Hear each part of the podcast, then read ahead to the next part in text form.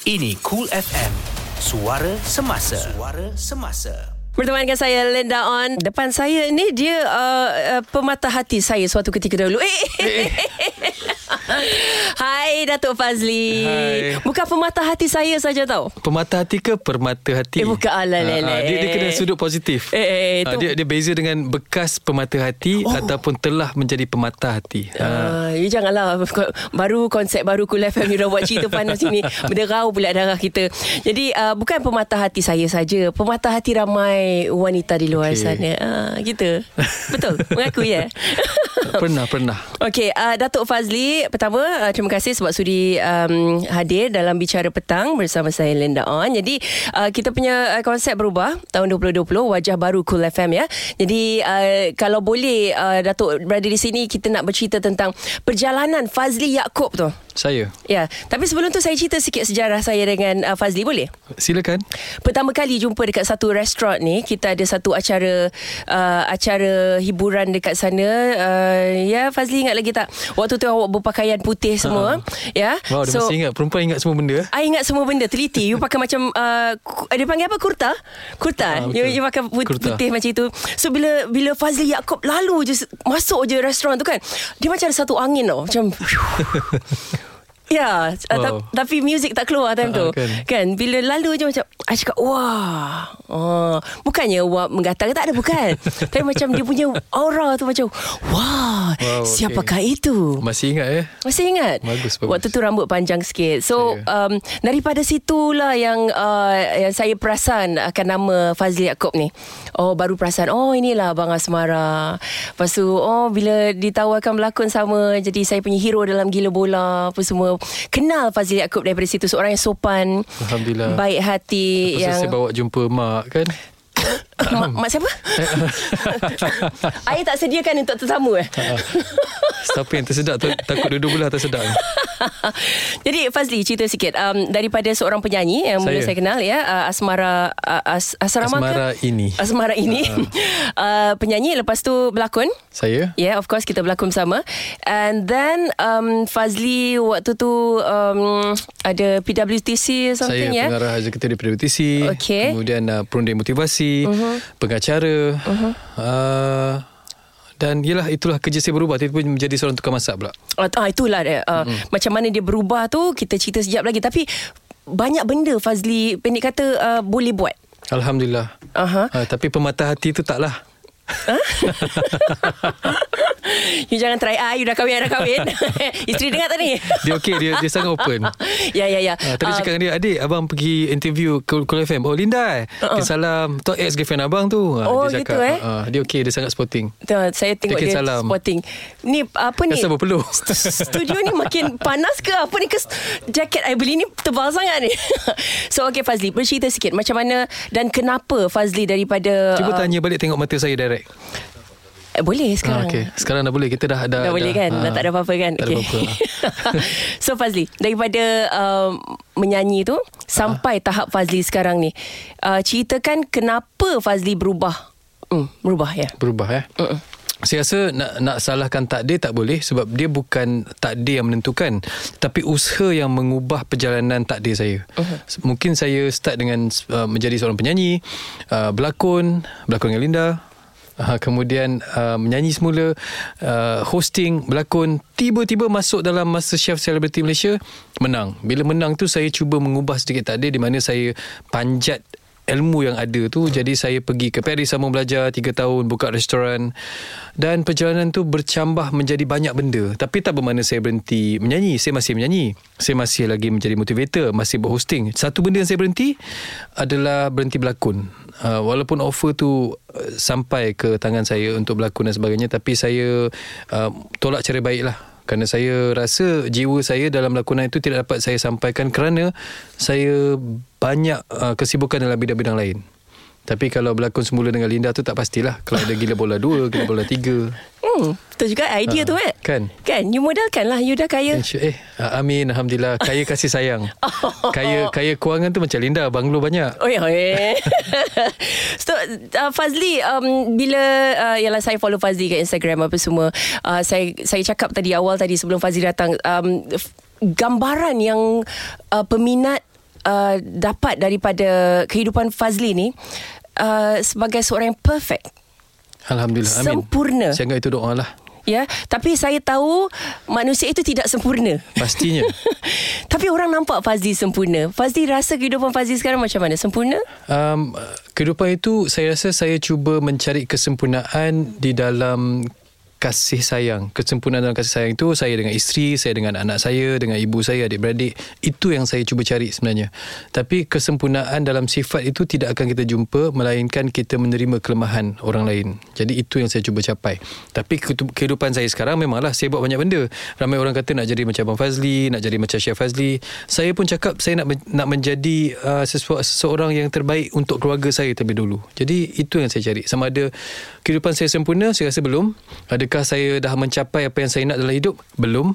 Adakah saya menggapai sesuatu yang saya tidak sangka? Ya. Adakah saya uh, mencapai cita-cita yang tidak pernah saya impikan? Ya. Kerana saya tak nak tak pernah sangka apa yang saya buat sekarang uh, akan saya buat. Kalau orang tanya saya mungkin 10 tahun sebelum ini. Sebab saya pernah nampak diri saya hanya sebagai seorang juru audit menyanyi uh, ahli perniagaan tapi tidak pernah nampak diri saya sebagai seorang ayah kepada sampai empat orang anak. Uh, tapi nampak sebagai ayah kepada uh, uh, suami kepada seorang isteri lah. Itu yang saya nampak lah. Bukan dua atau tiga isteri. Uh, jadi itu yang saya nampak. Cuma saya tak pernah nampak diri saya sebagai seorang uh, tukang masak itu benda baru untuk saya. Benda baru eh. Okey, um, sekejap lagi nak tanya pada Fazli juga uh, um, perjalanan uh, ya macam ni dia uh, waktu waktu itu ya. Waktu itu ramai selebriti yang uh, masuk all this uh, cooking competition apa semua kan? Uh, pertandingan masak. Lepas tu ada chef-chef yang yang cakap oh senang nak apa uh, artis-artis ni senang nak digelar chef apa yeah, kan? betul. mentang-mentang masuk uh, peraduan ni apa-apa semua terus jadi chef. Uh, sangat senang untuk um, pendek kata macam inilah. Bila dah jadi personality jadi selebriti semuanya mudah itu yang diperkatakan lah. Okey. Uh, kita akan bincangkan tentang tu sekejap lagi. Boleh Fazli? Boleh say- sayang pula. Boleh Lin. Eh. Serius saya tersedak. Terus bersama kami di Cool FM. Cool FM, suara semasa netizen Malaysia. Di dalam studio kita ada Datuk Fazli Yaakob. ya saya uh, Datuk. Datin. Eh Datin Alin. tak adalah sebab kita kawan kan macam panggil Datuk macam Kekok lah. Ah, panggil UUII je Ah, ah, boleh. betul. Okey jadi Fazli um, jadi personality jadi artis senang uh, senang buat duit se- segalanya mudah. Hmm. Komen. Itu orang cakap lah Tak dinafikan Bila kita menjadi selebriti Kita ada satu lesen Yang mana muka ni jadi muka pasport hmm. Jadi kata orang tu pergi mana orang kenal Kita nak promote produk Kita nak promote business Lebih mudah kalau compare orang tak kenal Kita ada Instagram Kita ada Twitter Ada Facebook Tak dinafikan. Tapi ia juga menjadi satu liability. Bila semua orang kenal Orang senang untuk condemn Orang senang untuk cari salah. Jadi benda kita buat tu Di mata masyarakat Kena perfect. Kalau tak perfect Semua benda jadi salah. Macam saya dalam bidang masakan Masak tu kena sedap mengikut cita rasa dia. Kalau mungkin orang A, B, C, D, E kata sedap, orang yang F, G uh, dan H dan I, L, M, N, O, P tu semua kata tak sedap, kena terima juga. Jadi bila menjadi selebriti ni ada kelebihan dan banyak kekurangan dia. Walaupun kelebihan dalam perniagaan itu ada, kekurangan dalam bidang branding itu tetap ada. Jadi macam saya uh, masih menyanyi, masih bagi motivasi, masih lagi ada orang berjumpa dengan saya yang menyatakan bahawa kenapa bila makan uh, pasta daging salai lemak cili api tu tak rasa macam daging salai. Uh-uh. Ada juga orang kata kenapa uh, bistro boleh bertahan 8 tahun, uh, kita dah masuk 8 tahun menang pelbagai award kerana awak artis. Benda tu ada, connotation itu masih ada. Tapi kita sebagai selebriti kena bersifat terbuka. Kalau tak jangan jadi artis. Betul. Uh, ramai sebenarnya cita-cita nak jadi artis, nak nak popular apa semua tapi ada dia punya um, apa di sebalik di sebalik kegemilangan tu eh. Betul. Ada eh? kepedihan yang orang tak tahu. Hmm, jadi dulu.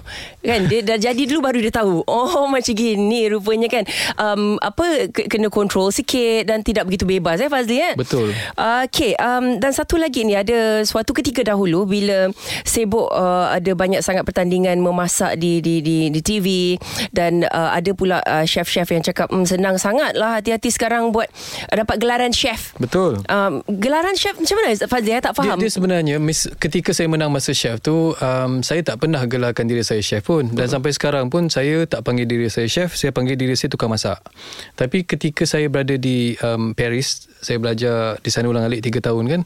Uh, saya masih menjadi seorang pelajar instruktor, chef instruktor yang mengajar tu panggil kami anak-anak murid sebagai chef. Masa tu saya tengah potong bawang tak salah saya potong-potong bawang lepas tu chef uh, daripada Perancis panggil chef, chef, chef. Dia panggil siapa? Dia tengok saya.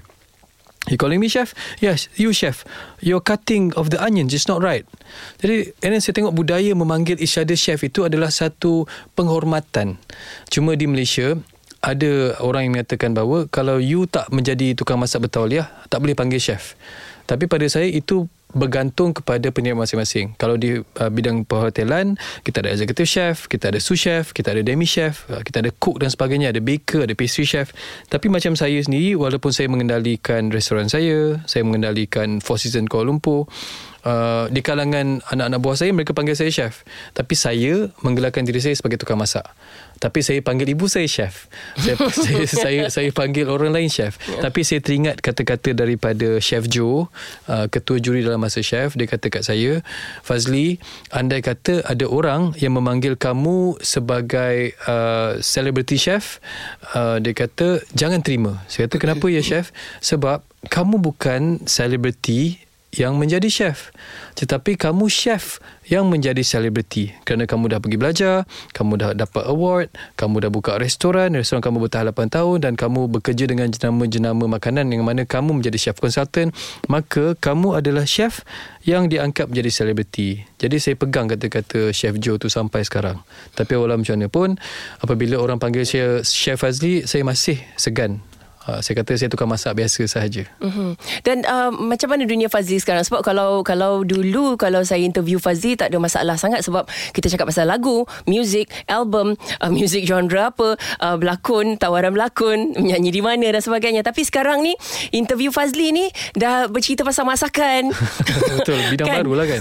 Uh, nak Tapi baru pun, macam macam uh, Linda pun uh-huh. maksud saya kalau saya uh, berdasarkan apa yang saya diajar di di Perancis uh-huh uh, saya layak uh, Linda layak untuk digelar chef. Oh. Sebab Linda memasak di restoran Linda. Oh, uh, saya ada chef saya. Ha, walaupun ada chef sendiri tapi Linda memasak. Ah. Jadi uh, konsep memanggil isteri chef itu adalah satu penghormatan. Uh-huh. Tapi pangkat chef apa? Itu yang mungkin orang kurang faham. Uh, jadi saya rasa memang bidang saya tu saya dipanggil sekarang ni The singing chef Chef yang menyanyi. Pun saya terpaksa terima Orang memanggil gelaran-gelaran begitu. Jadi macam ketika saya berada di Indonesia baru-baru ini uh, Di kalangan kawan-kawan yang uh, pemenang Master Chef Indonesia Mereka panggil saya juga chef. Jadi saya rasa dunia masakan itu Dunia nyanyian, dunia lakonan Tak jauh beza Kerana masing-masing memerlukan penghormatan Dan masing-masing memerlukan kreativiti Uh-huh. Uh. Tadi kita bercerita tentang um, uh, senang um, easy access eh yep. untuk artis uh, selebriti buat duit buat buat buat nama uh, pergi pergi mana-mana pun senang lah pendek kata muka pasport orang kata. Dan satu lagi ni um, jadi anak datuk Fazli. Jadi anak datuk eh. Uh-uh. Uh-huh. Uh, itu satu lagi orang cakap senang lah dia. Anak datuk. Yalah, Boleh benda, lah. Benda tu daripada umur saya uh. 18 tahun saya dah kena dah sebab um, ayah saya memang uh, dapat penghormatan untuk diberi pangkat datuk. Jadi pergalaran anak datuk tu pun uh, menjadi satu orang kata pasport. Senanglah dia anak datuk tapi mereka tak kaji di sebalik dunia ayah saya merupakan seorang peniaga mi goreng, ibu saya seorang penoreh getah, nenek saya penjual kuih. Jadi sejarah di sebalik kejayaan ayah saya itu tidak dikaji. Mereka hanya melihat anak ini anak datuk maka dia mewah. Tidak. Saya dibesarkan dengan kepayahan dan ayah saya dapat penghormatan dapat pangkat datuk. Alhamdulillah. Jadi itu yang saya rasa masyarakat kurang nampak. Dan zaman sekarang Lin eh, saya panggil Lin eh sorry. Ha, itu panggilan ketika kami bersama so, betul betul uh, Fazli satu-satunya yang panggil saya Lin. Ha, jadi yeah. jadi Lin apa yang berlaku zaman sekarang banyak sangat keyboard warrior banyak sangat social media. Orang lebih suka mengecam daripada memuji uh-huh. dan dunia saya saya menyatakan bahawa itu adalah resam menjadi seorang uh, insan yang menjadi milik masyarakat. Uh-huh. Dan um, Fazli uh, juga dikira uh, sukses uh, okay Fazli punya jawapan sendiri ya, secara Saya. ikhlas eh.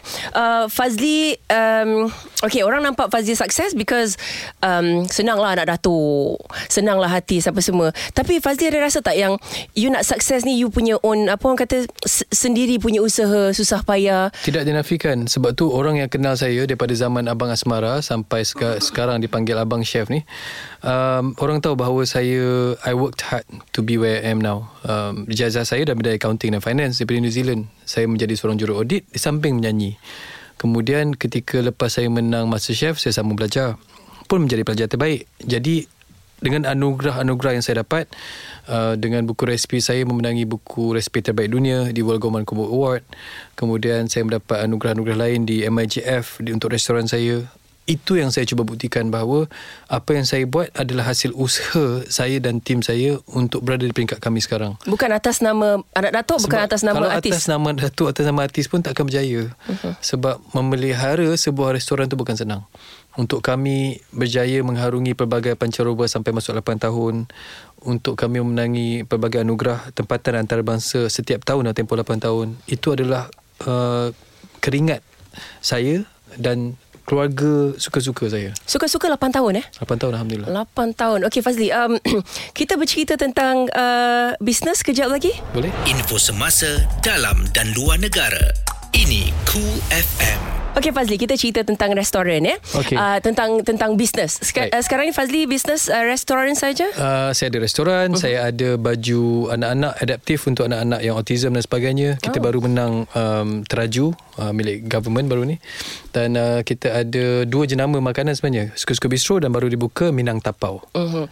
Dan uh, mungkin ada pendengar yang juga um, yalah uh, ada cita-cita nak ada restoran. Saya. Uh, untuk anda yang dah ada restoran tahu susah payah dia, perit jerih dia macam Betul. mana. Kan? Uh, macam mana Fazli cerita sikit. Ada restoran ni macam mana? Ada restoran orang ingat mungkin meniaga makanan tu mudah tapi mereka lupa bahawa apabila kita meniaga makanan kita juga kena menghadapi makanan tak terjual kena hadapi juga makanan tidak diterima ramai kena hadapi juga bangun awal pagi untuk pergi pasar kena hadapi juga cuci pinggan kena hadapi tangan yang koyak kena hadapi cuci toilet kena hadapi meja-meja yang patah kena Oh, ya. hadapi juga dah labur duit tapi duit tak dapat balik Uh-uh. Kena hadapi juga tak boleh bayar gaji pekerja. Kena hadapi juga orang yang paling kita sayang meninggalkan kita. Ya. Yeah. Kena hadapi juga di mana restoran itu tak mampu bertahan seperti yang kita harapkan.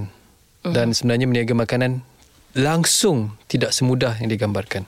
Okey, mungkin uh, ba- boleh bantu sikit um, pendengar yang pernah buka restoran tutup atau baru nak buka restoran. Bukan nak menakutkan eh, bukan nak menakutkan tapi ini uh, uh, cab- cabaran besar untuk uh, Betul. peniaga yang uh, suka dunia dunia ma- makanan. Betul. Sebab uh, bukannya bila orang tu dia dah pandai masak dia boleh terus buka restoran. Betul. Any Sebab biasanya orang ingat meniaga makanan itu ada tapak buka restoran akan berjaya. Tidak.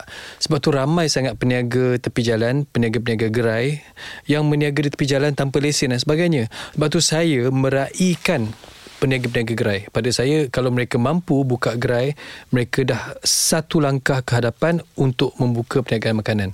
Tapi tidak berhenti di situ sebab apabila mereka buka restoran, mereka buka gerai, mereka perlu hadapi masalah-masalah utama iaitu untuk berusaha membayar sewa. Ya. Berusaha membayar lesen-lesen tertentu. Berusaha untuk memastikan staff semua dapat injection dan sebagainya. Jadi sebenarnya untuk meniaga makanan boleh tapi daya tahan tu perlu ada. Daya tahan tu yang saya rasa ramai orang tidak tidak ada. Uh-huh. Uh, okay, uh, sekarang kita lebih meluas lagi kita bercerita tentang bisnes dan uh, kita uh, yalah saya pun kalau boleh menggalakkan pendengar yang um, sedang mendengar ni uh, ke arah bisnes untuk jadi businesswoman, businessman. Ya, uh, bukan semua orang ada mentaliti yang pandai buat bisnes. Ya, mungkin Fazli sebagai seorang motivator boleh bantu sikit pendengar kita? Dalam perniagaan yang kita selalu inginkan adalah kejayaan. Tapi yang kita lupa adalah memulakan langkah pertama. Kita buat planning, business proposal, kita, kita minta grant, uh, kita minta loan. Tu kena faham tu perbezaan grant dan loan. Uh, pinjaman dan juga grant tu kena faham. Uh, and then uh, apa yang kita selalu lupa adalah apabila kita dah buat semua cantik on paper, semua cantik dalam laptop, semua cantik dalam phone dan hari pertama kita berniaga, hari pertama kita laburkan modal, hari pertama kita buka perniagaan, cabarannya ialah adakah kita mampu sustain untuk lebih daripada satu, satu tahun. Dan sustainability tu biasanya kita kena buat ini bahasa bisnes lah uh, financial projection. Uh-huh. kita tengok operation cost berapa. Benda tu kalau kita tak faham kita memang mudah gagal. Especially dalam uh, dunia makanan kena tahu food cost. Ya betul. Macam saya saya dalam bidang uh, uh, education kita ada college saya dalam bidang petrol station kita ada petrol station kita dalam bidang uh, makanan kita dalam bidang fashion. Jadi bidang-bidang yang saya ceburi ini berbeza cabaran. Dan bidang servis yang saya buat. Salah satu servisnya adalah kita ada training uh, kita mengajar bidang corporate dalam bidang uh, image consultancy kita mengajar orang bagaimana untuk menguruskan social media. Itu juga bidang perniagaan saya. Jadi setiap cabaran yang saya hadapi sangat-sangat berbeza.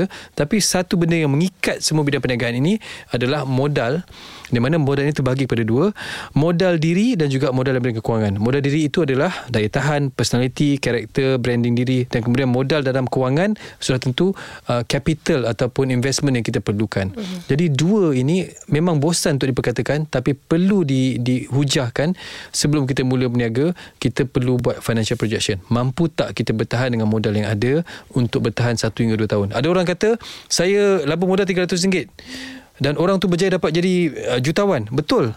Tapi itu satu dalam seribu. Uh-uh. jadi kita cuba belajar ilmu perniagaan itu perlu ada.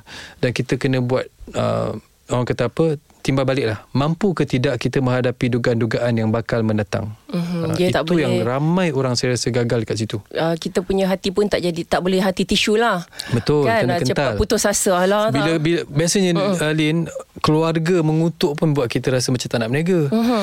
lepas tu kita yang sering dipesan oleh arwah ayah saya kalau berniaga sebaik-baiknya partner tu uh, elakkan daripada keluarga sendiri Ah, okay. Uh, Bagus tu. Sa- saya nak tahu tentang tu juga. Sebab um, kalau okay, orang cakap kalau dengan keluarga ni dia uh, air diputus air apa? Air dicincang tidak akan putus. Ya? Uh, jadi keluarga lah yang kita paling percayai dari sudut keuangan dari sudut kejujuran kan? Tapi eh uh, saya selalu dengar yang kalau meniaga ni in business jangan diajak sekali dengan keluarga. Sebab nanti ada jadi masalah. Masalah macam mana tu Fazli macam saya, bila saya mula perniagaan makanan, uh, patutnya saya nak partner dengan isteri saya. Uh, dia seorang peguam, uh, pernah belajar dan uh, bertugas di Amerika di, di United sorry bukan saya United Kingdom uh, di London. Tapi ayah si orang pertama yang menghalang. Kata Fazli, kalau nak menjaga your marriage, jangan berniaga dengan wife. Kalau nak menjaga hubungan adik-beradik, jangan berniaga dengan adik-beradik. Kalau nak menjaga hubungan dengan keluarga, jangan partner dengan keluarga. Mereka hanya boleh support. Tapi dalam bisnes, it should be somebody else ataupun jangan ada partner. Uh-huh. Dan saya belajar benda tu. Saya sekarang ni partner saya dalam bidang fashion adalah isteri saya. Tapi uh, partner saya dalam uh, bisnes makanan adalah diri saya sendiri. Partner saya dalam college adalah orang luar. Jadi apa yang saya belajar? Kata-kata ayah saya sebagai orang yang pernah berniaga lebih awal sangat betul. Kalau kita dengan keluarga, apabila kita tak puas hati, nak menegur susah. Adik-beradik bangun lambat. Uh, sepupu sepapat tak datang kerja. Uh-huh. Uh, ayah saudara tak nak labur modal. Mak saudara pinjam duit. Kalau kita bercakap, kita menegur, ibarat telan mati mak, luah mati bapak. Benda tu yang mengganggu gugat sebuah perniagaan bila kita tak bercakap, bila kita tak boleh telus. Dan apabila kita tak boleh telus, apa yang akan berlaku nanti? Perniagaan itu gagal, perniagaan itu susah nak melangkah ke hadapan sebab kita terlalu menjaga hati orang. Dan saya percaya kalau kita terlalu menjaga hati orang, kita tak mampu untuk menegur, perniagaan tersebut lama-lama akan menjadi seperti satu uh, liability kepada kita yang mana orang makin buat salah, uh, perniagaan makin melingkup, dan kita dekat situ tengah-tengah tak boleh buat apa-apa. Tetapi kalau orang itu adalah uh, sahabat, orang itu adalah kenalan, orang itu adalah rakan perniagaan, maka kita lebih berani untuk bercakap. Sebab kalau kita bergaduh sekalipun, kita masih akan mampu berkawan. Dan anda kata tak mampu berkawan pun tak jadi apa-apa sebab bukan keluarga. Uh-huh. Tapi kalau keluarga saya dah tengok ratusan perniagaan gagal kerana adik-beradik bergaduh, kerana suami isteri mereka bercerai-berai kerana sepupu sepapat mereka uh, bergaduh sampai ke anak cucu. Jadi saya pegang kata-kata ayah saya. Tapi tak bermakna tak boleh berniaga dengan keluarga. Tapi lebih baik kita pisahkan perniagaan supaya tidak berlaku pergaduhan yang berpanjangan Hmm. Yelah sebab kalau keluarga macam mana pun akhirnya jumpa juga. Bila jumpa yang susah. Kalau, kalau kawan tak jumpa tak apa tak Bayang, nampak bayangkanlah kalau pakcik saudara, makcik saudara pinjam duit. Uh-huh. Dia kata okey bulan depan aku bayar. Tapi dah 10 keturunan tak bayar. Hmm. Kita akan mengungkit dalam hati. Kita masih akan rasa dendam dalam hati dan kita masih akan judge. Oh, kau tak ada duit. Tapi kau pergi bercuti dekat Singapura boleh pula. Kau pergi bercuti kat Bali boleh pula. Duit aku bayar dulu. Tapi kata-kata negatif itu menyebabkan kita makin jauh dengan keluarga. Uh-huh. Lepas tu saya pegang kata-kata tu. Saya cuba untuk tidak berniaga dengan keluarga. Okay. Okay. Um, okay Fazli. Uh, sekejap lagi saya suka betul dengan Fazli bercakap tau. Dia macam hayal je bawa kita ke dunia lain. Kata kan Fazli. okay. Um, kita nak bercerita tentang sebab Fazli banyak sentuh tentang keluarga dan tengok uh, Fazli di di di apa uh, Instagram everything is about family Yes. with you and your brother dengan anak apa Piyash Piyush uh, Paish Piyash Paish Piyash Piyush Ha-ha. and uh, baby yang comel tu Ellie. Ellie. oh my god she's so cute Thank you. umurnya berapa 2 tahun Dua tahun enam bulan. dan dia makan apa Fazli Masalah Ellie ni tak ada benda yang dia tak makan. Masalah besar saya. I rasa dia I tak tahulah kan I rasa macam dia berat eh semangat dia berat eh dan dia semangat Dia lagi besar daripada abang dia nombor dua tu Iya. Abang yang nombor dua tu nak dukung dia Tapi dia boleh dukung abang dia Iya. so comel. Okay, j- jadi kita nak cerita tentang uh, keluarga Fazli eh, uh, keluarga uh, besar Fazli dan uh, mungkin akan datang bertambah besar. Ya, tiga lelaki, satu anak perempuan, mungkin ada Cukup, lagi cukup, cukup, lepas cukup. ni. Eh, we never know. Sekejap lagi kisah Fazli dan keluarga terus bersama kami Suara Semasa Cool FM. Di sini tempat untuk anda dapatkan update semasa. Cool FM, suara semasa. Okey, uh, Fazli, ni kita nak bercerita tentang keluarga eh. Kalau Fazli tak keberatan, boleh cerita sikit. InsyaAllah. Sebab memang Fazli kalau share dekat uh, Insta pun tengok banyak pada family. Ya, uh, Paish, Piyash, Piyush. Tiga anak lelaki uh, dan Ellie. Alice Angels. Yes Alice Angels. Ada lagi lepas ni? Eh, Saya Emma rasa- ke apa ke? Tak adalah Dia dulu je saya janji dengan Azrin Kan Paish Piyash Piyush uh. Kalau dapat nombor empat Nama dia Poyosh Nasib baik dapat perempuan So tukarlah uh. Ellie kan Tapi saya rasa cukup kot Ellie uh, Setakat ni Ellie is the last one lah InsyaAllah Sure. For now lah Dia kalau kalau kita ini saya belajar bahasa badan eh. Uh-huh. Kalau kita bercakap orang tu beri jawapan sambil tengok mata tengok kiri ke atas, uh, maknanya dia jawapan Ya. tu tak betul. Well, setakat ni kita tak tahu kalau ter Ter eh. Ah, kan ter. InsyaAllah. Ah, kan itu sebab- rezeki namanya ah, Sebab kan. anak yang ketiga tu ter ter eh. Ah, Daripada tak nak baby Dapat pula yang ketiga kan So ah. macam tu lah Rezeki rezeki. Mm-hmm. Okey Fazli, um keakraban ke uh, begitu rapat Fazli dengan uh, um, family. Saya mm-hmm. tahu sangat-sangat sebab saya berlakon dengan Fazli gila bola dulu. Mana-mana dia dia bawa mak dia. Betul Sampai sekarang pun Hmm, time, time tu macam eh ni dia ni dia ni kenapa eh? Kan. Uh, tapi bila saya realise macam eh dia ni anak mak eh suatu, suatu hmm. ketika dahulu istilah anak mak ni macam dah kan. Yeah. Dah kan. Uh, macam macam yelah you you lelaki bujang dah dewasa kulu kili anak mak. Tapi bila saya fikir balik fikir balik susah nak dapat lelaki macam ni. Sebab ayah saya cakap Kalau seorang lelaki uh, Pandai jaga mak dia Dia rapat dengan mak dia Macam itulah dia akan jaga isteri dia hmm. Dan itu yang Azrin Isteri saya cari Biasa cakap dengan dia um, Adik Abang ni anak mak uh, Masa tu kat London So Azrin cakap uh, Memang itu yang adik nak Entah kenapa pula Kan anak mak ni Dia punya Cerita-cerita tak bagus. Dia kata abang Manja, manja. Lepas tu Azrin cakap saya abang Kalau abang jaga mak abang sebaik itu Mesti abang akan jaga adik Adik sebaik abang jaga mak abang. So macam pandai budak ni. So betul lah Betul lah. ha, Betul lah Alhamdulillah Uh, dan um, uh, ayah Fazli ya Datuk eh, Datuk, Datuk Yaakob. ya Datuk Yaakob. Ya saya Ya, uh, saya selalu ada di kalangan Fazli, Datuk dan Datin. ya. ya, tapi bila kehilangan ayah tu Fazli, rasa dia Rasa itulah Saya masih ingat ketika uh, Arwah ayah uh, Lin pergi uh, Dan Lin seperti orang hilang arah uh-huh. Dan dia seperti orang anak perempuan kan Yang rapat dengan ayahnya. Dan sebenarnya saya pun Bila hilang arwah ayah Saya pun hilang arah.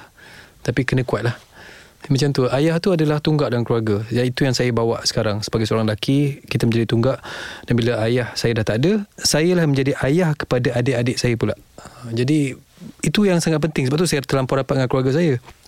Saya pegang Satu amanat Ayah saya kata uh, Kalau boleh anak-anak tu biarlah wajah kita ni adalah wajah yang terakhir yang mereka tengok sebelum mereka tidur dan wajah kita merupakan wajah pertama yang mereka lihat ketika mereka celik bangun tidur. Uh-huh. Dan itu yang saya amalkan. Anak saya yang sulung dah masuk 11 tahun, yang kecil 2 tahun setengah. Jadi saya tetap amalkan benda yang sama. Jadi nak tidur tu depan muka saya, bangun tidur saya masih muka muka yang mereka lihat. Penat macam mana pun. Sebab saya percaya kalau kita rapat dengan anak-anak, itu satu-satunya harta yang kita boleh bagi iaitu kasih sayang. Sebab terlampau banyak godaan zaman sekarang ni daripada social media, daripada gadget, daripada keadaan environment yang akan menyebabkan anak kita hilang arah dan hilang punca untuk rapat dengan kita. Tapi kalau kita tetap kekal dengan sentuhan, kita mandikan dia, kita lapkan air yang mereka mandi pakaikan baju, makan dengan mereka, itulah akan kita bawa ke liang lahat.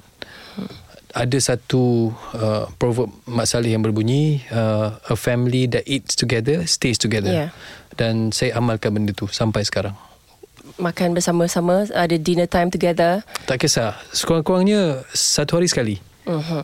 Dan uh, selalu juga tengok Fazli di Instagram dengan anaknya bawa pergi solat Jumaat. Uh, itu itu wajib lah memang setiap kali Jumaat. Ya. Yeah. Dan uh, okay kalau dengan anak semua okay tapi ada satu ni agak uh, orang uh, netizen uh, komen agak weird sikit dekat situ sebab Fazli you you you kiss your brother? Yes, Fazli I... kiss Fazli punya brother it, um, Saya dah tak ingat dah video tu yes, Tapi yes.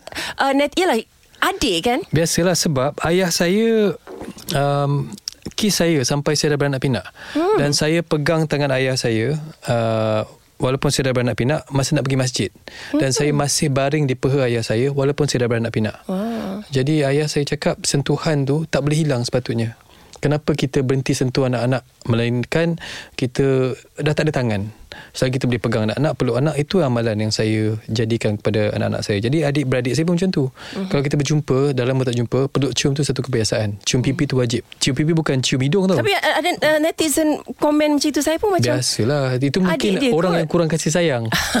Minta maaf saya cakap Kalau anda terasa Bermakna anda memang kurang kasih sayang. Uh-huh. Kalau anda tak boleh sentuh keluarga anda sendiri Anda tak boleh cium pipi adik-beradik sendiri Anda tak boleh belai rambut adik-beradik sendiri Menyatakan anda sayang mereka There is something wrong somewhere Ya. Yeah.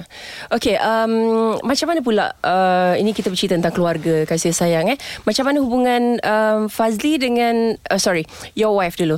Um, hubungan isteri Fazli bersama dengan keluarga mertua sebab saya tengok sangat rapat dengan Datin. Isteri saya merupakan Kak Long kan dalam keluarga. Jadi uh, ibu saya adalah ibu dia, adik-beradik saya adalah adik-beradik dia. Uh, jadi macam isteri saya itu It's an open secret Ramai tahu. Dia seolah-olah dibuang oleh keluarga asal. Uh-huh. Jadi dia menganggap keluarga saya itu adalah keluarga Satu-satunya keluarga dia Dan uh, keluarganya di Australia Itu adik kepada ibu kandungnya Juga di sana Itulah keluarga dia.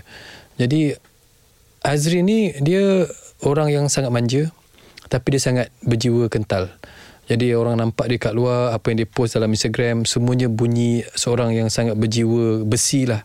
Tapi sebenarnya dia adalah orang yang sangat-sangat lembut Dan uh-huh. seorang yang sangat Sangat uh, manja dan penyayang. Uh-huh. Jadi kerana itu dia sangat rapat dengan ibu saya Sangat rapat dengan adik saya. Tapi dalam masa yang sama Dia adalah seorang ibu yang garang Kepada anak-anak dia. Tegas lah tegas uh, eh. Garang perlu. Tegas tu lain Tegas kita boleh tegas anytime. Uh-huh. Tapi garang tu perlu. Betul. Macam saya dengan Azrin Walaupun anda tengok kita orang peluk cium anak-anak, mereka tetap rotan dengan tali pinggang. Hmm. Mereka tetap uh, tetap rotan dengan uh, hanger. Yeah. Uh, tapi rotan di mana? Uh, itu yang saya pegang. Uh, apa nasihat-nasihat daripada ilmuwan-ilmuwan Islam nak rotan anak uh, tangan kiri jangan rotan dekat, dekat uh, apa bahagian badan dan sebagainya itu saya tetap pegang lah Mm-hmm. Okay, uh, itu uh, hubungan um, Fazli, uh, sorry, uh, Kenapa wife saya, saya rasa macam ada soalan panas nak, nak keluar ni? saya sedang mendalami keluarga anda, Fazli. okay, uh, minta maaf saya terpaksa tanya soalan ni, Fazli. Uh, rasa agak um, uh, tersipu di sini, agak kekok di sini. Tapi saya terbaca satu artikel, um, bukan artikel, sorry, um, di laman sosial, Fazli meluahkan isteri Fazli juga meluahkan. Saya? Ya, dan apa yang diluahkan itu ada kaitan dengan Fazli punya mak mertua. Baik. Ya.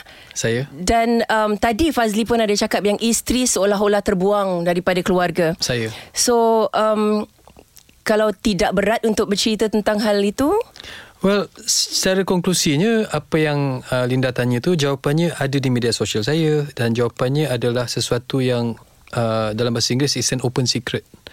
Yang mana perkahwinan saya dan Azrin uh, tidak diterima walaupun beliau adalah orang yang mengenalkan saya kepada isteri saya. Dan mengapa dia tidak terima? Telah ramai orang tahu kenapa. Tapi apa yang saya berani cakap sampai sekarang saya dan isteri tetap mendoakan beliau, tetap mendoakan supaya satu hari nanti hati beliau akan lembut menerima kami dan anak-anak seadanya kami dan tetap mendoakan supaya beliau mendapat ketenangan jiwa di dunia dan akhirat. Walau apa juga dugaan yang beliau hadapi, saya dan Azrin tetap akan menjadi orang yang akan mendoakan beliau dan saya pernah ditanya oleh Azrin kata abang andai kata one day mami meninggal abang izin tak adik mandikan mami? Saya kata dekat adik-adik bukan hanya ketika dia meninggal andai kata dia sakit walaupun pintunya berkunci tak bagi adik masuk adik pergilah usap kepala dia cium pipi mami nyatakan kepada mami bahawa adik tetap menyayangi beliau walau apa pun yang telah berlaku. Kerana saya sebagai anak menantu tidak akan pisahkan isteri saya Azrin dengan ibunya Ya. okay. Fazli, you cerita Saya- ayang menangis. Okay. um, macam mana pula Fazli? Um, kasih sayang Fazli dengan dengan keluarga mertua keluarga mertua. Sebab, ya. well, jujur saya cakap perkahwinan saya Begini, dengan um, Adli, uh, sorry, um, Azrin, Azrin. dapat kasih sayang uh, ayah mertua sekejap, dapat kasih sayang ibu mertua. Fazli tak dapat rasa kasih sayang ibu mertua, ayah mertua. Well, jujur saya cakap, saya pernah dapat, bukan tak tak dapat langsung. Ketika saya mengendalikan konsert Datuk Siti Nurhaliza di Albert Hall London, uh, saya dijemput oleh uh, Ibu Azrin ke majlis yang lebih uh, formal. Dia yang perkenalkan saya dengan Azrin. Kemudian ketika saya nak menikah, uh, saya luahkan hasrat. Dia yang mengatakan, okey boleh. Dan ayah mertua saya, orang yang utama memastikan bahawa kami menikah. Jadi Oh. kasih sayang itu tetap ada. Namun tidak berpanjangan lah.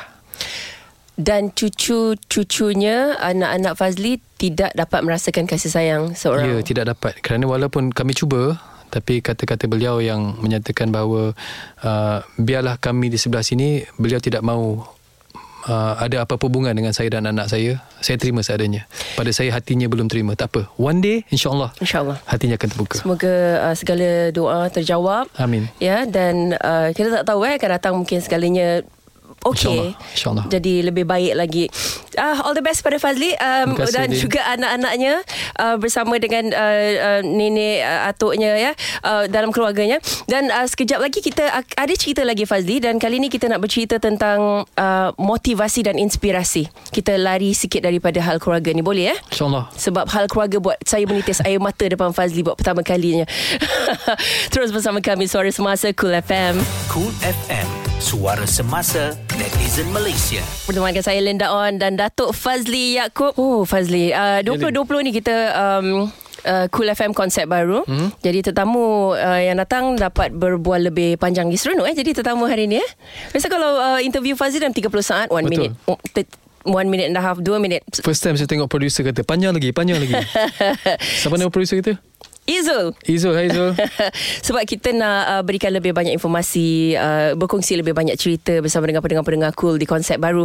Uh, sebab tu namanya pun Suara Semasa. Jadi, um, tadi Fazila cerita tentang bisnes restorannya, uh, belajar di Paris, di New Zealand, uh, family, um, Uh, yang tidak family pun Fazli dah kongsi juga dan um, macam mana Fazli boleh uh, ke arah ni eh pakai motivasi pula Pakar motivasi eh? Saya start umur saya 17 tahun. Sebenarnya dah hampir 20 tahun lebih Saya menjadi perunding motivasi. Saya tak pernah gelarkan diri saya sebagai pakar Tapi perunding motivasi Penceramah motivasi mungkin Selepas saya tamat SPM Saya menjadi salah seorang pelajar terbaik Di St. John Institution Bukit Nenas Kemudian sekolah-sekolah mula menjemput saya Umur 17 tahun Nak ajar budak-budak Macam mana untuk berjaya dalam SPM Dan sedar tak sedar Daripada sekolah Saya pergi ke college Ke universiti.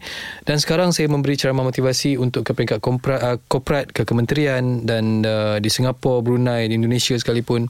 Jadi benda itu dah jadi seperti darah daging.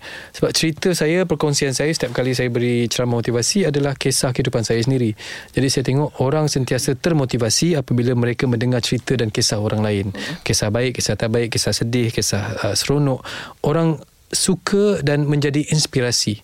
Dan perkara itu menyebabkan saya akhirnya mengeluarkan buku-buku motivasi saya memberi uh, ceramah motivasi uh, dan itu menjadi salah satu uh, kejaya tambahan saya juga sampai sekarang.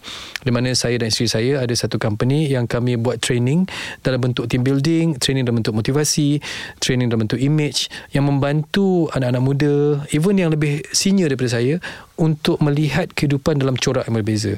Contohnya Orang sering cakap kita tengok cawan tu separuh air ada separuh penuh separuh kosong. Jadi persepsi manusia sentiasa berubah. Sebab tu kalau ditanya adakah kita berjaya dalam hidup, kadang-kadang saya kata saya tak suka bila orang bertanya adakah anda berjaya dalam hidup? Jawapan saya sering kali saya nyatakan kita sebenarnya bukan berjaya atau tidak tetapi belum berjaya. Mm-hmm. Dan um, macam mana Fazli um, SPM pelajar terbaik Paris pelajar terbaik Kat New Zealand pelajar terbaik juga ke? Saya Alhamdulillah Serius Macam mana tu? Macam mana sentiasa jadi pelajar terbaik Fazli? Saya Saya nak kata otak geliga tu tidak uh, Tapi saya Rajin berusaha mm-hmm. Saya bukan tak pernah gagal Matematik saya pernah fail Di universiti Tapi saya buat balik matematik Dapat antara Markah yang tertinggi Di universiti Selepas saya fail Kemudian saya bukan tak pernah uh, bakar kek dan kek tu bantat di ujian perpiasaan di Paris. Mm-hmm. Tapi saya buat semula, kek saya dapat ha, dapat markah lebih. Jadi apa yang saya selalu tekankan dalam diri saya, gagal sekali tak bermakna gagal selamanya. Dan saya sering uh, ingatkan diri saya bahawa kehidupan saya, keluarga saya berasal dari keluarga susah. Ayah saya meniaga untuk ambil SPM sampai dapat duit untuk belajar uh, ke universiti. Ibu saya pun sama. Jadi ayah saya cakap, bila kita susah orang tak pandang. Bila kita senang ramai orang dengki. Hmm. jadi kat mana kita nak hidup? Jadi ayah saya cakap peganglah adat bahawa semakin uh, berisi padi itu semakin dia tunduk. Dan semakin kita tunduk kita mesti ingat jangan kita sentiasa menongak langit. Uh, kita mesti lihat rumput yang masih hijau di bawah. Supaya kita sedar bahawa sehebat-hebat manusia Allah itu lebih hebat seburuk-buruk manusia manusia yang buruk itu hati lebih mulia daripada orang yang perasan hebat. Wow. Okey um, sekejap lagi Fazli kita bercerita tentang tadi sebut kek kan? Kek biskut staff. Saya? Ya dengan staff pun masing-masing berpeluk-peluk ni. Masih kan? sekarang. Sekejap lagi okey cool FM di cool FM isu semasa menjadi keutamaan kami. Dengar cool FM suara semasa. Suara semasa Datuk Fazli Yaakob di dalam studio macam-macam lah kita kongsi ni. First time tau Lin. Saya tak pernah cerita macam ni dalam radio. Kan, first time juga saya tanya saya tanya tetamu soalannya saya sendiri. takut nak tanya? Bukan takut, dia macam uh, takut dia jadi satu benda yang sensitif. Yalah, Tapi betul. terima kasih sebab secara terbuka Fazli beritahu um, dan diharapkan apa saja yang berlaku dalam kehidupan Fazli dengan keluarga dan sebagainya um, akan datang lebih cerah lagi kehidupannya. InsyaAllah, InsyaAllah ya, lebih baik lagi insyaAllah. Okay, so Fazli, um, satu saya lupa nak tanya tadi tentang siapa uh, mentor Fazli? siapa yang memberi banyak inspirasi dalam Baik. kejayaan Fazli? Saya rasa orang dah boleh mengagak lah. Salah seorang yang menjadi mentor saya adalah arwah ayah saya. Beliau yang banyak saya jadikan panduan. Tapi yang saya jarang cerita adalah um, yang kali ini ialah beliau menjadi Perdana Menteri kita sekali lagi. Uh-huh. Uh, ketika saya menjadi pengarah eksekutif untuk Putra World Trade Center PWTC selama 10 tahun uh, saya report kepada PM ketika itu dan sempat report kepada Tun uh, Dr. Mahathir Mohamad jadi setiap kali ber, saya berkesempatan hantar air hantar file kepada beliau saya cuba uh, mencuit sedikit pandangan dan juga nasihat daripada beliau tapi salah satu nasihat yang saya tak boleh lupa sampai sekarang masa tu mungkin saya tak sengaja kita berborak. Saya bertanya kepada Tun Mahathir saya kata sir um, you have a meeting uh, with this engineer daripada Jepun engineer uh, kereta api. Jadi saya tanya dia sir uh, you are a doctor. Macam mana? Tun saya kata can talk about uh, engineering kereta api dengan seorang engineer daripada Jepun. Dia gelak kepada saya dia kata Fazli kita dalam hidup ni tak boleh berhenti belajar. Dia kata you have to read benda-benda yang even you tak tahu kalau tak tahu banyak, ya tahu sikit. Dia kata sebab kalau kita nak bercakap dengan seorang engineer kereta api, kita kena study pasal kereta api. Kita nak bercakap tentang uh, uh, uh, tentang haiwan dengan seorang doktor haiwan, kita mesti tahu pasal haiwan kita nak bercakap. Kalau kita bercakap dengan seseorang tanpa ilmu yang cukup, orang mudah memandang rendah. Jadi pegangan itu yang saya bawa sampai sekarang. Jadi setiap apa bidang saya nak cuba belajar, masakan, nyanyian, motivasi, saya cuba pedalami ilmu. Kerana kata-kata Tuan Mahdi Muhammad dia kata otak kita ni macam gym. Kalau kita macam gym dan otot. Kalau kita berhenti pergi gym otak kita tidak akan berfungsi. Jadi otak tu kena sentiasa diasah dan kena sentiasa melakukan exercise otak. Jadi dengan membaca. Uh-huh. Jadi itu yang saya pegang sampai sekarang dan membaca itu menambah ilmu. Jadi bukan satu bidang saja. Uh-huh. Macam sekarang ni memang saya French train uh, dalam bidang masakan dan saya suka masakan Negeri Sembilan. Tak bermakna saya tak boleh belajar masakan Cina, masakan India dan sebagainya. Dan apabila saya mengendalikan program motivasi bercakap tentang cinta, tak bermaksud saya tidak perlu membaca tentang psikologi percintaan. Jadi ilmu itu luas. Itu yang saya pegang. Ya. Yeah. So sebab tu apa yang Fazli buat semua jadi. Sebab ilmu pengetahuan tu penting dan uh, kita cakap tentang ilmu um, buat kek. Saya. Saya buat kek pun jadi. Alhamdulillah. Tapi saya buat macaron tak jadi. Kenapa saya. Fazli? Kurang membaca ke saya? Uh, bukan. Macaron tu kurang praktis Kurang praktis uh, uh. Okay. Sebab I, ingat lagi Waktu call Fazli time tu kan. You you you I nak tanya ni. Uh, Buat macaron Lepas tu you pun ajar lah Macam ni. Lepas tu kena hentak dulang lah Apa semua. I buat apa macaron Kelepek Penyet. Uh, Tak jadi dah. So um, Fazli dan dunia Baking Bakery uh, um, Cake Biscuit kek dan sebagainya. Okey, saya tanya satu soalan. Fazli boleh buat semua jenis kek? Setakat ini Alhamdulillah belum ada kek yang saya uh, buat uh, tak jadi. Bantat tu pernah. Uh-huh. Tapi setiap kali ada kek baru, saya cuba tanya guru-guru yang bijak lah sebelum saya buat. Dan biskut? Pun saya dah buat semua Alhamdulillah. Dan masak? Masak banyak lagi yang saya belum buat. Tapi banyak juga yang saya dah buat. Dan uh, di rumah siapa yang masak? So tentu isteri saya. ah. Dia macam mana? Azrin macam mana? Dia, dia, siapa dia, masak lagi sedap? Ah, itu soalan. Saya rasa isteri saya lah. Uh-huh. Cuma kesian tu Azrin kalau dia masak dia nervous. Masak untuk saya. Sebab dia suaminya seorang chef. Abang uh, sedap tak bang? Abang kurang garam tak bang? Abang ni okey tak? Dia mesti tanya banyak kali. Saya, saya, saya cakap dengan dia adik. Adik masak sedap. Sebab tu abang kahwin dengan adik. Oh, bagus Fazli ni. Sebab tu Azrin cair eh, dengan ni. So, um, uh, Azrin juga ada banyak membantu buat kek. Saya ada baca saya, uh, Azrin, ada buat kek bertingkat-tingkat tu. Ya, yeah, wedding cake. Sebab untuk di suka-suka bistro, Azrin merupakan head cake designer. Mm. Jadi untuk kek wedding dan sebagainya, dia ada team dia sendiri untuk hasilkan. Tadi Fazli cakap dia seorang lawyer. Dia uh, graduan undang-undang daripada Nottingham, UK. Tapi dia juga graduan dalam bidang uh, uh, art untuk kek mm. uh, uh, di daripada UK juga. Okey dan um, Fazi uh, ada satu lagi restoran baru yang di, diberi nama Minang Tapau. Uh-huh. Kalau anda faham perkataan Minang Kabau, anda faham orang Malaysia suka cakap uh, tapau makanan saya. Uh-huh. Jadi saya combinekan Minang Kabau dan tapau jadi Minang Tapau. Jadi makanan Minang dalam mangkuk yang anda boleh tapau yang mana kita buka di Plaza Bukit Damansara. Jadi jemput datang kita buka 11 pagi sampai 6 petang. So itu untuk tapau aja ke apa? Tapau tapi ada juga meja sebab saya buka di hawker center yang berekon. Jadi makan di um, food court tu ada aircon dan selesa lah insyaAllah. Okey Fazli, menyanyi sudah, berlakon sudah, motivator sudah, um, restoran sudah, apa lagi saya belum sebut, um, uh, uh, apa di PWTC tu apa? Director kan? Uh, pengarah eksekutif. Pengarah eksekutif, uh, jadi bos besar sudah. Saya saya rasa semua benda sudah, buat kek sudah, buat biskut sudah. apa yang belum lagi Fazli? Banyak lagi yang belum sebenarnya. Tapi Antaranya. salah satu um, Mungkin saya anggap sebagai pesanan Peringatan, wasiat saya tak pasti. Ayah saya kata Anda kata lebih peluang satu hari nanti. Ayah saya kata Filmkan Kisah hidupmu. Ah. One day lah insyaAllah. Filmkan kisah hidup. Dan saya faham Apa yang dia maksudkan. Mm-hmm. Satu hari nanti InsyaAllah, insyaAllah. So Fazli, terima kasih banyak sebab terima segala kasih, segala apa cerita Fazli um, yang sedih, yang yang yang kisah benar dan sebagainya semua saya harapkan banyak memberi motivasi, memberi inspirasi kepada pendengar-pendengarku. Terima kasih. Dan minta maaf juga Lin, cinta kita tak jadi. Fazli ni live Fazli belum I punya I punya mic yang belum tengah off janganlah cerita so so uh, saya pun Merah minta tak, tak, saya pun minta maaf juga orang kata tak ada jodoh tak yeah. panjang ya ya tapi um, jodoh persahabatan kita panjang jodoh persahabatan kita panjang sebab awak ingat lagi pesanan ayah saya ya saya Ya. Jadi Fazli, uh, pesanan kepada pendengar-pendengar Cool FM. Kepada semua pendengar Cool FM, uh, terima kasih kerana sentiasa di belakang saya sepanjang 20 tahun uh, kerjaya saya sebagai seorang insan seni, penyanyi, pelakon, penuh motivasi dan sebagai tukang masak. Terima kasih kerana menyokong Suka Bistro dalam masa 8 tahun dan uh, selamat menyokong kerja um, anak-anak muda yang di belakang saya yang membesar dengan lagu-lagu saya dan hasil masakan saya. Support mereka dan ingat kasih sayang adalah harta yang paling mahal di dunia. Okey, terima kasih Fazli. InsyaAllah kita jumpa lagi. Assalamualaikum. Waalaikumsalam. warahmatullahi Ini Cool FM. Suara semasa. Suara semasa.